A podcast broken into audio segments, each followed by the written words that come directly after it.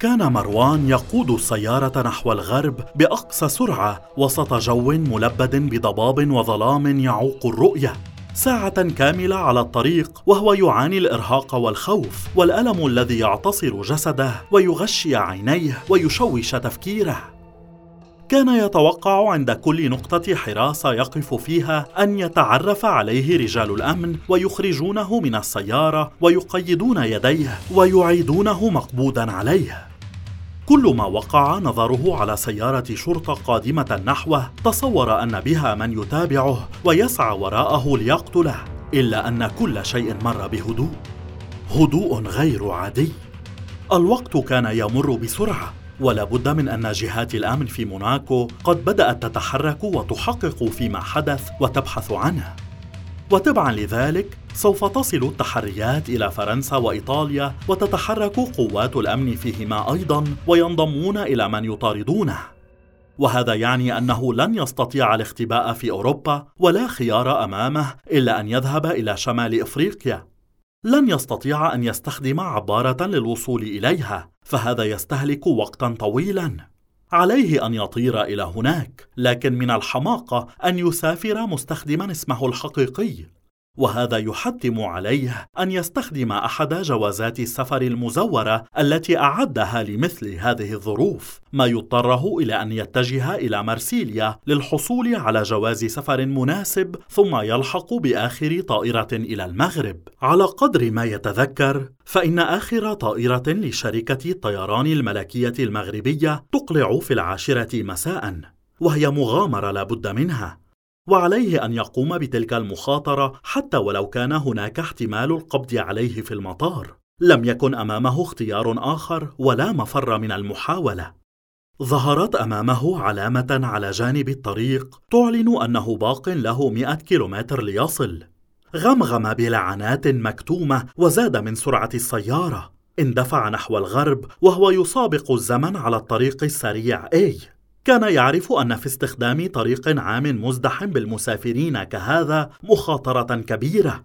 لكن الوقت لم يكن يسمح له باتخاذ الطريق الساحلي أو الطرق الجانبية المتعرجة الأقل خطورة. كان يريد أن يصل إلى المطار من أقصر الطرق وأسرعها. أخذ يفكر ويتساءل حتى لو وصل إلى المطار في وقت مناسب ماذا سيفعل بالسيارة والجثة المزجاة على مقعدها الخلفي؟ وليس لديه حجز على أي رحلة طيران ولا تذكرة ولا حتى جواز سفر مناسب للمغامرة بسرعة تناول الهاتف وأدار رقما في بيروت وجاءه صوت مألوف لديه ألو؟ رامي أنا مروان يا رب أهذا أنت حقا؟ كيف حالك؟ هل كل شيء على ما يرام؟ سمعت حالا عن أشياء رهيبة حدثت في مونte كارلو رصاص وقنابل وغير ذلك لم يعلنوا كل التفاصيل بعد. لا تقلق أنا في أحسن حال. متاعب بسيطة فقط. لم يكن في أحسن حال ولم تكن متاعبه بسيطة. فالجرح الذي في كتفه كان يؤلمه بشدة لكنه لم يشأ أن يجعل رامي يقلق. هناك أمور أخرى أكثر أهمية يحتاجها من أخيه. سأله. هل أنت وحدك؟ لا أحد هنا. عاد الكل إلى بيوتهم. عظيم. أنا محتاج إلى مساعدة. تحت أمرك. أنا هنا. قل ماذا تريد؟ أخبرني اولا بما حدث. انتظر قليلا. سأخبرك بكل شيء. أحتاج اولا لأن تحجز لي تذكرة طائرة. متى؟ الليلة. إلى أين؟ من مرسيليا إلى الدار البيضاء. مرسيليا هل أنت في مرسيليا حسبتك في قاطعه مروان قائلا. أرجو منك أن تتوقف يا رامي. سأشرح لك الأمر بعد قليل. تذكرة سفر من مرسيليا إلى الدار البيضاء. ما هو موعد آخر طائرة الليلة؟ الثامنة والنصف. لكني لا أظن. رد عليه مروان بسرعة ولهفة وقال لا لا. أظن أن هناك طائرة تقلع في العاشرة أو بعد ذلك. لمح مروان فجأة ما يشبه سيارة شرطة قادمة نحوه من جهة اليسار فخفض سرعة السيارة ورامي على الخط يؤكد. صدقني مروان أنا شخصيا قمت بهذه الرحلة مرات عديدة. رحلة رقم 256 للطيران الملكي المغربي بالمشاركة مع إير فرانس. تقلع في الثامنة والنصف وتصل العاشرة تماما. أضاءت سيارات الشرطة مصابيحها واقتربت منه. ارتبك مروان وخرجت اللعنات مندفعة من بين أسنانه بصوت عال سمعها رامي فسأله. ماذا هناك يا مروان؟ ماذا هناك؟ لا شيء لا شيء. ابحث جيدا. أليست هناك رحلة أخرى؟ فكر بسرعة ماذا يفعل. هذه الأنوار المتتابعة على سيارة الشرطة تعني أن عليه أن يتوقف. وإذا توقف كيف يفسر لهم وجود جثة في سيارته؟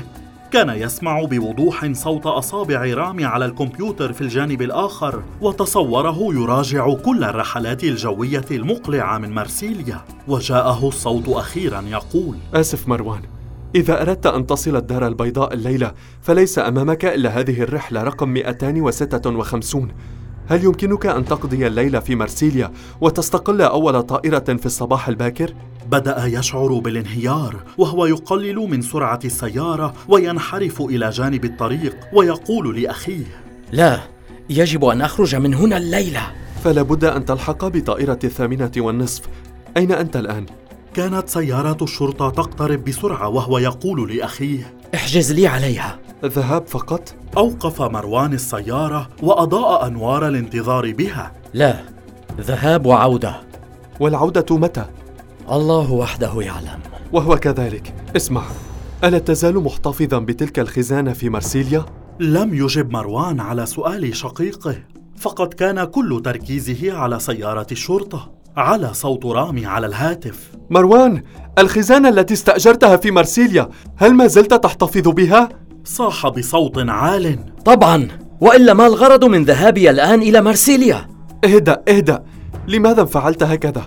أنا أريد أن أساعدك وهو في قمة التوتر أخذ يردد لنفسه ماذا يقول رامي؟ اهدأ كيف أهدأ الآن؟ ثم مد يده وأمسك بالمسدس الذي على المقعد المجاور له وصوت رامي يصله عبر الهاتف أنا فقط أريد أن أعرف أي اسم ستستخدمه الليلة كارديل جاك كارديل؟ بالضبط حسنا أين تحب أن تجلس؟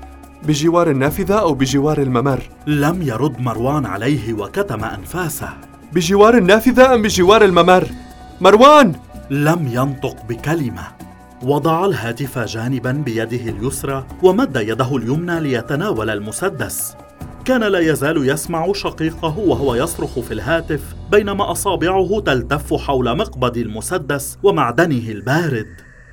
مروان هل أنت هناك؟ قلبه يخفق بشدة وجبهته امتلات بالعرق. مروان! وفجأة مرت سيارة الشرطة بجواره وتخطته بسرعة فائقة. لم تكن تطارده. توقفت بجوار سيارة بورش حمراء فاخرة تقف أمامه على بعد نصف كيلومتر. ارتجف بشدة ومرت بجسده قشعريرة هزت المقعد الذي يجلس عليه. لم يشعر بالراحة لمرور الأزمة بل أحس بطعم العلقم يملأ فمه وأنفه. لم يصدق ما كان مزمعا أن يفعل أو ما كاد أن يقترفه وهو يدبر بإصرار وإدراك وترصد أن يقتل ضابطا بريئا بخسة ونذاله وعلى غرة. إصبعه كان على زناد المسدس على وشك أن يجذبه ليقتل الرجل. ماذا حدث له؟ كيف تردى إلى هذا المستنقع؟ أإلى هذا الحد من الانحطاط وصل؟ في جزء من الثانية نظر مروان إلى داخل نفسه وإلى أعماق روحه فوجدها شديدة السواد مظلمة أكثر من الليل الذي من حوله وهو مختبئ في سيارته. زاد من ارتجافه صوت رامي وهو يصيح. مروان! مروان! ماذا هناك؟ ماذا يحدث لك؟ ألقى مسدسه على المقعد المجاور في تبلد جفف وجهه ويديه بمنديل وحاول استعاده أنفاسه ثم أمسك بالهاتف وقال بصوت مرتعش. نعم يا رامي أنا معك. آسف. ماذا حدث؟ هل أنت بخير؟ لا الحقيقة أنني لست بخير. اعذرني. وأدار محرك السيارة وأسرع يسابق الريح على الطريق إلى مرسيليا. شعر ببركان يكاد يتفجر داخل قلبه. أخذ يقص على أخيه كل ما حدث. ما تبادله من حديث مع رفيق رمزي مصرع الرجل وانفجار سيارة الأجرة التي كان مزمعا أن يركبها. المعركة الدامية في فندق الميريديان والسائق المقتول وجثته الموجودة خلفه على المقعد والذي كان يستخدم هاتفه في الحديث معه. ثم قراره بالهروب وكيف كاد أن يرتكب جريمة قتل منذ لحظات. كان يتكلم ببطء وفي صوت منكسر كأنه خاطئ يعترف بخطيئته.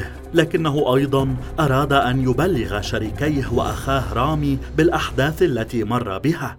فأخوه هو الرجل الثاني في الشركة ويجب أن يعرف كل ما جرى. والذي لا بد من أنه سيؤثر على العمل الذي يقومان به معا. أراد أن يوضح ويكشف لرامي كل التفاصيل ليلم بالموقف جيدا ويدرك الصورة الكاملة والظروف التي مر بها.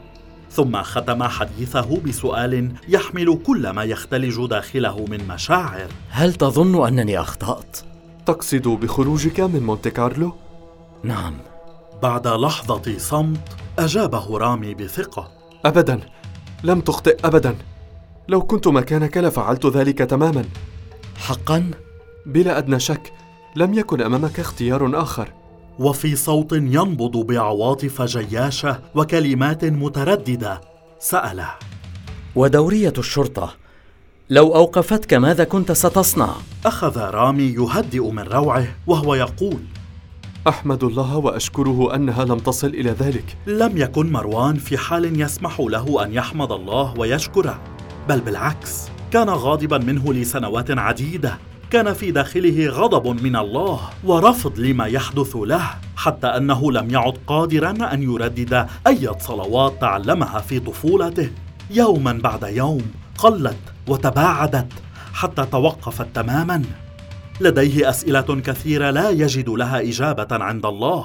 لديه جروح لم تلتئم. فقد كل من أحبه من الناس. لم يبقى له إلا شقيقه رامي. وها هو الآن يرى كل ما حققه من أعمال يضيع وشركته تنتهي بسبب تلك الأحداث الأخيرة. كل شيء ينهار ويتحطم وينتهي. قال لرامي في إحباط. هذا سوف يجرفنا إلى القاع. ما حدث سيغرقنا. أو يقتلنا. تقلصت أمعاؤه داخله وهو يسمع كلمات أخيه. رامي على صواب. عنده كل الحق. وهو السبب. هو الذي وضع شركته وأخيه في هذا الموقف التعس. كان دائما هو الذي يدافع عن أخيه ويحميه. هو الآن يجر نفسه وإياه إلى خطر عظيم ومستقبل مروع ومشاكل لا حصر لها. قال في صدق. آسف يا رامي. لم أكن أقصد أن أصل بك إلى هذه النهاية. لم يكن رامي مستعدا أن يسمع ذلك. فقال بصوت كله حماس. لا تقلق علي ابدا. لكنني فعلا قلق عليك. مروان اسمع. أنا لست قلقا مما حدث وأنت يجب ألا تقلق أيضا. لقد مررنا بظروف أسوأ من هذه. زفر مروان ما بقلبه من حزن وألم وهم وخوف وتوجس وقال لا أظن يا أخي الصغير. لا أظن.